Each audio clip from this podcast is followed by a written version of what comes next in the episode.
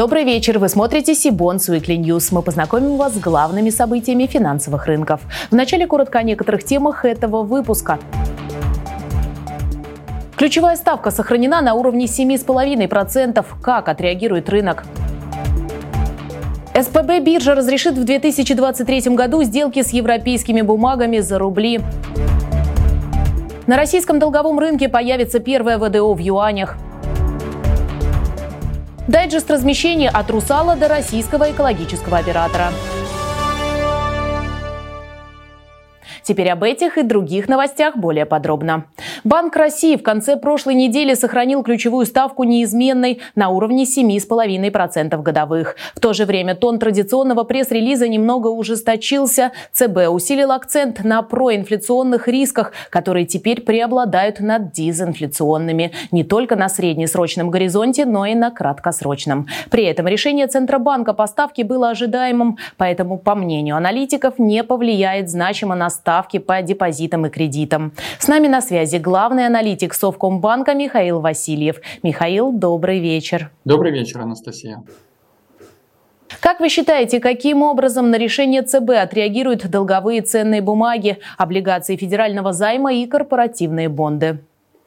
В последние дни мы наблюдаем продажи на долговом рынке. За неделю доходности ОФЗ выросли в пределах 50 базисных пунктов на ближнем конце кривой и около 20 базисных пунктов на дальнем. Давление на облигации оказали три фактора. Ослабление рубля, геополитические риски и некоторое ужесточение сигнала Банка России по итогам прошедшего заседания. ЦБ указал на основные проинфляционные риски. Это расширение бюджетного дефицита и ослабление рубля, которое может повлечь за собой усиление инфляционных ожиданий граждан и бизнеса. В последние дни рубль активно слабеет, и следом растут ожидания, что Банк России может в следующем году перейти к ужесточению монетарной политики для сдерживания инфляции и инфляционных ожиданий. В базовом сценарии мы полагаем, что ЦБ на ближайшем заседании 10 февраля сохранит ключевую ставку. Сигнал регулятора будет зависеть от динамики текущей инфляции и степени реализации обозначенных рисков. Ближайшие недели на долговом рынке могут быть волатильными из-за геополитики и динамики курса рубля. Поэтому с точки зрения инвестора в условиях возросшей неопределенности мы предпочитаем защитные стратегии, такие как краткосрочные ОФЗ и флоутеры, а также краткосрочные корпоративные облигации первого и второго эшелонов. Михаил, спасибо. В продолжение темы ключевой ставки отмечу, что регулятор подал ряд и других важных сигналов участникам рынка. Так, российских эмитентов призвали после 1 июля переходить к более полному раскрытию информации, поскольку ее получение важно для инвесторов. Нынешний порядок он не предусматривает никаких объяснений э, или представления объяснений.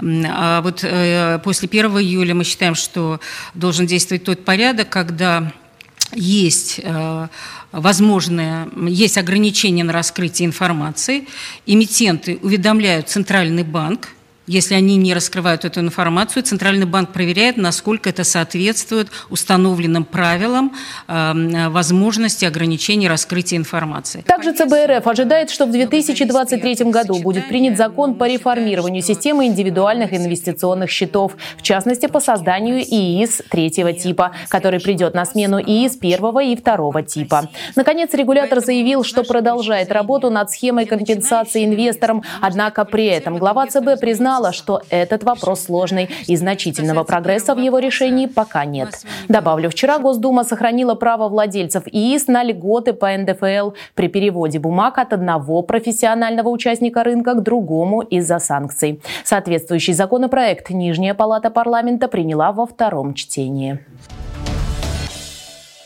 СПБ биржа намерена в следующем году предоставить возможность российским инвесторам совершать сделки с европейскими бумагами, заблокированными в национальном расчетном депозитарии в рублях. Об этом сообщил гендиректор СПБ биржи Роман Горюнов. По его словам, перед площадкой стоит задача, помимо разморозки активов, предоставить возможность покупать и продавать ценные бумаги. Роман Горюнов отметил, что осенью бирже уже удалось разблокировать около 10% активов, замороженных в НРД на сумму примерно примерно 300 миллионов долларов в результате обмена с одним из иностранных участников.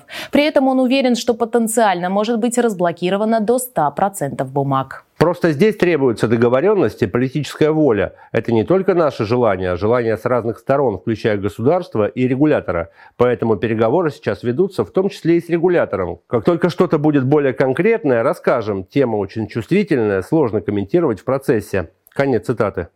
Добавлю, что в наступающем году СПБ биржа планирует расширить географическое предложение ценных бумаг эмитентов из дружественных юрисдикций. В их число войдут активы с листингом в Бразилии, Индии, Мексике, Узбекистане, ЮАР и других развивающихся странах.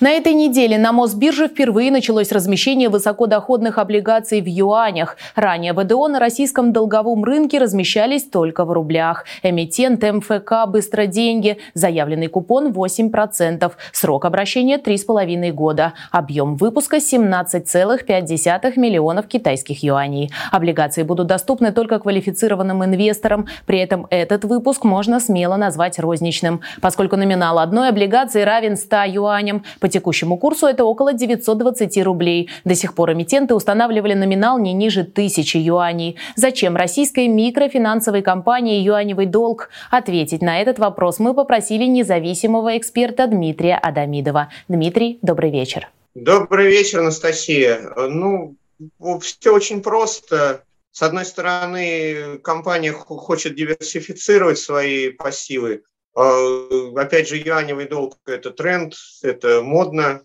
это красиво. А, в принципе, пока был курс рубля достаточно стабилен, это было еще и выгодно, потому что получалась процентная ставка ниже в пересчете на рубли.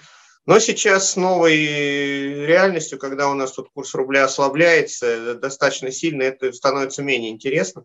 Но выпуск уже зарегистрирован, видимо, останется в юанях, все будет размещаться, как и планировали. Дмитрий, спасибо. И второй вопрос. Каким, по вашему мнению, будет спрос на такие бумаги? И сыграет ли тут роль заметный дефицит предложений на рынке ВДО? Вы знаете, наряду с дефицитом предложений есть проблемы со спросом на рублевые облигации, потому что все ВДО, размещенные после начала спецоперации, они, в общем-то, были достаточно вялыми. То есть э, той ситуации, какая была в 18-20 годах, не наблюдается, когда выпуски разлетались за два, за три дня. Поэтому я думаю, что здесь еще играет роль э, то, что инвесторы хотят все-таки валютные инструменты, и в юанях, возможно, спрос будет выше. А другое дело, что, опять же, по указанным причинам для эмитента это сейчас не так интересно, как было еще там полгода назад. Продолжим тему размещений нашим традиционным дайджестом. Норильский никель и Русал на этой неделе вышли на рынок заимствований с юаневыми выпусками с разницей в два дня. При этом Русал является одним из акционеров Норникеля. Русал ранее уже провел несколько размещений в юанях, а для Норникеля это будет дебютный выпуск в китайской валюте. 20 декабря Норильский никель провел сбор заявок. Ставка для выпуска объемом 5 миллиардов юаней будет плавающей. Для первого купона она установлена на уровне 3 3,75% годовых. Срок обращения 3,5 года. Предусмотрены квартальные купоны и возможность досрочного погашения через 3 года. Корпорация «Русал» сегодня провела букбилдинг по своему трехлетнему выпуску облигаций. Его объем от 1 миллиарда юаней. Купоны квартальные. Предоставляются внешние публичные безотзывные оферты от операционных компаний группы «Русал Красноярск» и «Русал Саяногорск». Напомню, на нашем канале доступно большое большое видеоинтервью с директором по корпоративным финансам компании «Русал» Алексеем Гринковым. В нем он подробно рассказал о важных моментах деятельности корпорации и ее юаневых выпусках. Идея размещения локальных облигаций в юанях, она витала в воздухе довольно давно. Просто кто-то должен был решиться первый. Для нас, для нашей компании быть первым мы первые разместили панда-облигации на материковом Китае. Э, мы первые пришли на гонконгскую биржу. Для нас быть первыми – это, в принципе, естественное состояние нас. Среди рублевых размещений отметим предстоящую эмиссию гидромаш-сервиса. Речь идет о трехлетних облигациях объемом 3 миллиарда рублей. Эмитент планирует собрать заявки до конца текущего года. Ориентир ставки 11,75-12,25% годовых. Купоны квартальные. По выпуску будет предоставлено обеспечение в форме публичных безотзывных оферт от компаний группы. Показательно, что в ноябре эмитент досрочно погасил почти половину двух своих выпусков облигаций на общую сумму 2,9 миллиардов рублей.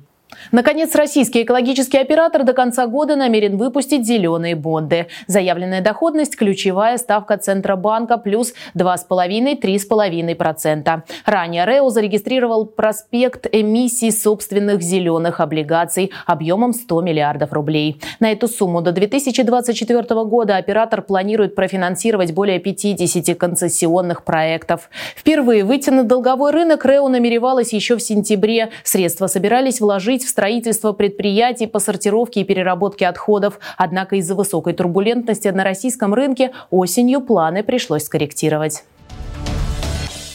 Закрытый пиф на коммерческую недвижимость. Почему это выгодно и надежно? Онлайн-семинар с такой темой провела компания Сибонс. Спикером выступил Денис Степанов, основатель Parus Asset Management, крупнейшей независимой платформы для коллективных инвестиций. В настоящее время под ее управлением находится более 580 тысяч квадратных метров недвижимости класса А. В составе портфеля российские объекты институционального качества, логистические комплексы, торговые и бизнес-центры с арендаторами-лидерами платформами e-commerce. В ходе семинара Денис Степанов рассказал, почему сейчас стоит инвестировать в запив недвижимости, какие предложения есть на рынке и в чем сила концепции фонда «Парус».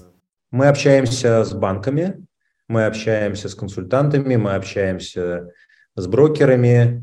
А, на вопрос, а что у вас с квалифицированными инвесторами, ответ в последнее время очень простой, мы аквалили всех. Добавлю, что подробную информацию о паевых фондах, в том числе закрытых, вы можете найти на сайте группы компании C-Bonds Invest Funds. А запись онлайн-семинара с Asset Management можно посмотреть на нашем YouTube-канале. Все необходимые ссылки вы найдете в описании к этому видео. И это все новости на сегодня. А чтобы не пропустить анонсы предстоящих конференций, онлайн-семинаров и новых выпусков C-Bonds Weekly, не забудьте подписаться на наш канал, а также на телеграм-канал C-Bonds. Я же прощаюсь с вами. До встречи в следующих выпусках.